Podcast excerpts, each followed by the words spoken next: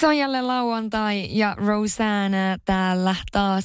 Tää on tää mun oma pieni ajatusnurkkaus ja mun on pakko sanoa, että on maanantai-jakson jälkeen, niin mullakin oli semmoinen olo, että mä olisin ollut jossain omassa pienessä terapiaistunnossa.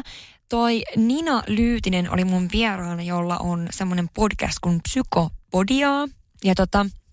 No, mehän keskusteltiin riittämättömyydestä. Hän kertoi ihan mielettömän hyviä vinkkejä ja ai vitsi, että hänen ääni on ihana. Vaikka on siis aiemmin kuunnellut hänen podcastiaan, niin se oli vielä jotenkin aivan eri juttu, kun hän istui tässä studiossa. Jotenkin todella semmoista niin kuin kivaa kuunneltavaa. Ja tosiaan todella paljon hyviä juttuja, mun mielestä hyviä pointteja asioihin. Et esimerkiksi siis mun mielestä se oli se todella hyvä esimerkki siitä, että fitnesskilpailija, niin hänellä on tietyn tyyppinen vartalo ja hän tekee sen eteen töitä joka ikinen päivä. Että olisiko itse sitten valmis kuitenkaan sen tyyppiseen ää, elämiseen vain sen vartalon takia? Ymmärrättä, mitä mä haen. Että se on tärkeää se, että ymmärtää, että kaikki me ollaan erilaisia. Me eletään erilaista elämää. Ja meillä on erilaiset arvot ja meillä kaikille ihmisille eri asiat on tärkeitä. Ja ehkä just se, että pitää miettiä, mikä on sulle oikeasti tärkeää. Ja mä tykkään niitä just kirjoittaa äm, paperille, koska niihin voi myös palaa.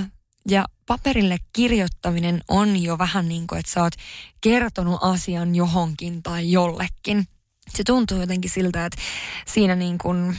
Sä saat sen omasta päästäsi pois ainakin hetkellisesti, jos on vaikka jotain negatiivisia juttuja. Ja mä oon joskus, jos mä oon ollut, mä oon ollut sellainen tilanne elämässä, että joku on tehnyt mulle jonkun jotain väärin, loukannut mua. Ja mä en oo halunnut sen ihmisen kanssa keskustella sen enempää. Niin on kuitenkin ollut paljon sanottavaa, niin mä oon kirjoittanut ne paperille. Mä en koskaan lähettänyt näitä papereita sille ihmiselle tai näyttänyt kellekään, mutta mä oon saanut sen tavallaan pois itsestäni. Ja se, että alkaisi puhumaan itselleen ystävällisemmin, niin se voisi olla hyvä kirjoittaa just niitä, että kuka sinä olet. Kuka sä olet äitinä tai siskona tai työntekijänä tai, tai mikä ikinä sun ammatti ikinä onkaan. Ja kuka sä oot sitten ilman niitä kaikkia titteleitä. Toi on kyllä sellainen, minkä mä itse tein ja, ja miettii sitä, että mitä on ilman kaikkea sitä, mitä ihmiset ajattelee susta, odottaa susta, mitä sä itse odotat itsestäsi ja muuta, niin ne voi myöskin muuttua aika rankastikin vuosien varrella ja se on tosi ok. Että myöskin ne tavoitteet voi muuttua matkan varrella ja sekin on tosi ok. Ja just toi lokeroituminen, niin meidän ei kannattaisi lokeroida itseämme eikä muitakaan, koska mehän muututaan koko ajan. Se, että kun kirjoittaa näitä juttuja paperille, esimerkiksi jos on se joku suuri tavoite tuolla jossain kauempana ja kirjoittaa näitä kaikkia juttuja tasaisin väliajoin, tai vaikka jos ei tasaisin väliajoin, niin väliajoin, että mitä kaikkea on nyt saavuttanut, niitä pieniä välitavoitteita, niin on myös ihanaa katsoa taaksepäin ja huomata, että okei, ehkä mä oon aika kauas tullut jo siitä, kun mä keksin tämän haaveen, että mä oon tehnyt jo nää jutut sen asian eteen. Ja niinhän se on muutenkin, että se on se matka, eikä se päämäärä. Mun mielestä oli myös todella hyvä vinkki tuo, että voisi esimerkiksi kaverinkaan vähän sparrailla, että, että kuka sinä olet ja mitkä on ne tärkeät asiat sulle elämässä ja mitä sä teet, jotta sä pystyt elämään sun näköistä elämää ja mitkä on ne asiat, jonka kanssa sä kipuilet ja mitkä on ne asiat, joista sä saat energiaa ja näin, niin se on varmasti myös semmoinen, että se tekee hyvää, koska muutenkin nähdään toisissamme erilaisia asioita ehkä, mitä itse näemme itsessämme. Mun mielestä on myös hyvä aina muistaa toi, että kun itse näkee, että vitsi mun hampaut on näin vinot vaikka, niin, ja et inhoa niitä, niin muut ihmiset ajattelee mitä luultavammin, että ne on todella persoonalliset ja ne sopii sulle ja ne kuuluu sulle ja oikeasti pitää niistä. Niin kuin mä oon kertonut aiemmin, että mun hyvä ystävä Saija, niin hänellä on är-vika ja siis... Tietysti hänellä on ollut se koko elämänsä, mutta mä ajattelen, että se on niinku yksi hänen parhaimmista jutuista, että hänellä on är-vika. Se on musta ihan siis maailman ihaninta kuunnella, kun se puhuu ja vieläkö se heittää niitä kaikkia lauseita. Mutta ehkä just niin kuin se, että kun me eletään erilaista elämää erilaisilla taustoilla, meillä on erilaiset elämäntilanteet, niin me ei voida verrata toisiimme, toisiamme niin kuin toisiimme. Eli esimerkiksi se, että mulla ei tosiaan ole lapsia, mä olen yrittäjä.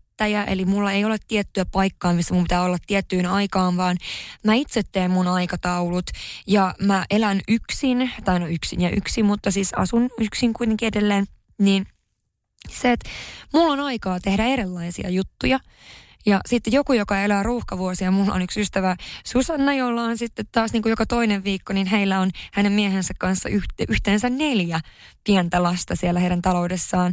Niin kyllä me eletään hyvin erilaista elämää ja ehditään hyvin erilaisia asioita tekemään niillä viikoilla. Mutta se ei tavallaan niin kuin, me ymmärretään se, että eletään hyvin erilaisia elämiä ja se, että ei voi ehtiä kaikkia niitä samoja asioita, mitä toinen ehtii. Että joskus voi olla, että aamusta niin hän on ehtinyt tekemään sata asiaa ja mä oon ehtinyt vain käymään siellä salilla, mutta niitä ei voi verrata, koska molemmilla on niin erilainen elämä. Ja eri asiat on tosiaan tärkeitä ihmisille ja myös se, että se mitä nähdään vaikka somesta, niin se on pintaraapasu jonkun ihmisen elämää. Se ei ole se koko totuus ja koskaan me ei voida tietää, mitä tapahtuu jossain suljettujen ovien takana ja miten tämä ihminen pystyy vaikka tekemään niitä juttuja, mistä muista jutuista se vaikka luopuu. Ja se on mun mielestä hyvä niin kuin muistaa. Ja siellä tuli todella monta hyvää kirjavinkkiä myöskin. Ja toi Voittamisen anatomia on kyllä semmoinen kirja, joka on tullut mulla vastaan siis sata ja miljoona kertaa, että ihmiset sitä kehuu. Mutta mä oon niin huono välillä kuuntelemaan näitä suomalaisia kirjoja, kun mä haluaisin kuunnella enkuksi tai ruotsiksi. Niin nyt mä meinaan kyllä ottaa sen itsekin kuunteluun, koska mä oon kuullut siitä kirjasta niin paljon hyvää. Ja nyt kun on tää kesä ja ehtii ehkä mahdollisesti siellä omalla kesälomalla, jos tällä kertaa ei maalaa koko taloa ja suursiivoo kämppää ja ei tarvii laittaa ni- neljää miljoonaa eri kukkapuskaa pihaan ja näin poispäin, voi oikeasti keskittyä siihen, mitä haluaa tehdä. Jos haluaa syödä jätskiä aamupalaksi, niin sit syö. Ja jos sä jaksat tehdä yhtään mitään niistä asioista, mitä oli ajatellut, niin se ei haittaa, koska tilanteet muuttuu. Ja tossahan just pystyy tarkastelemaan sitä, että mikä on tärkeää sulle just nyt ja mikä ei. Ja se voi olla, että se tärkeintä just nyt on se aurinko ja jäätelö ja äänikirja riippumatossa sen sijaan, mitä sä ajattelit muutama viikko sitten, että sulle tulemaan on tosi tärkeää laittaa noi pihan kaikki viherkasvit kuntoon. Että ehkä niinku se, että myös antaa luvan välillä olemaan ihan offline, niin sit jaksaa taas paremmin. Ja yksi, jonka mä haastan, haastan teitä ja minkä mä itse meinaan nyt ottaa ihan kunnolla käyttöön on se, että mä meinaan yrittää viisi minuuttia iltaisin ennen kuin laitan nukkumaan, niin sen puhelimen pläräämisen sijaan lukea kirjaa. Vaikka se viisi minuuttia, koska minusta on tosi, tosi inspiroivaa, että sä voit oikeasti pienellä, pienellä muutoksella. Se ei vaadi multa paljon, että mä viisi minuuttia illassa lukisin kirjaa, mutta se voisi olla mulle todella iso juttu tavallaan niin kuin pitkässä juoksussa. Joten haastan myös teidät ottamaan kymmenen tai viisitoista minuuttia päivästä johonkin muuhun kuin siihen, mihin sä oot tottunut. Oli se sitten se pikkuinen jumppa tai, tai vaikka se kirjan lukeminen tai äänikirjan kuuntelu tai ihan mikä vaan.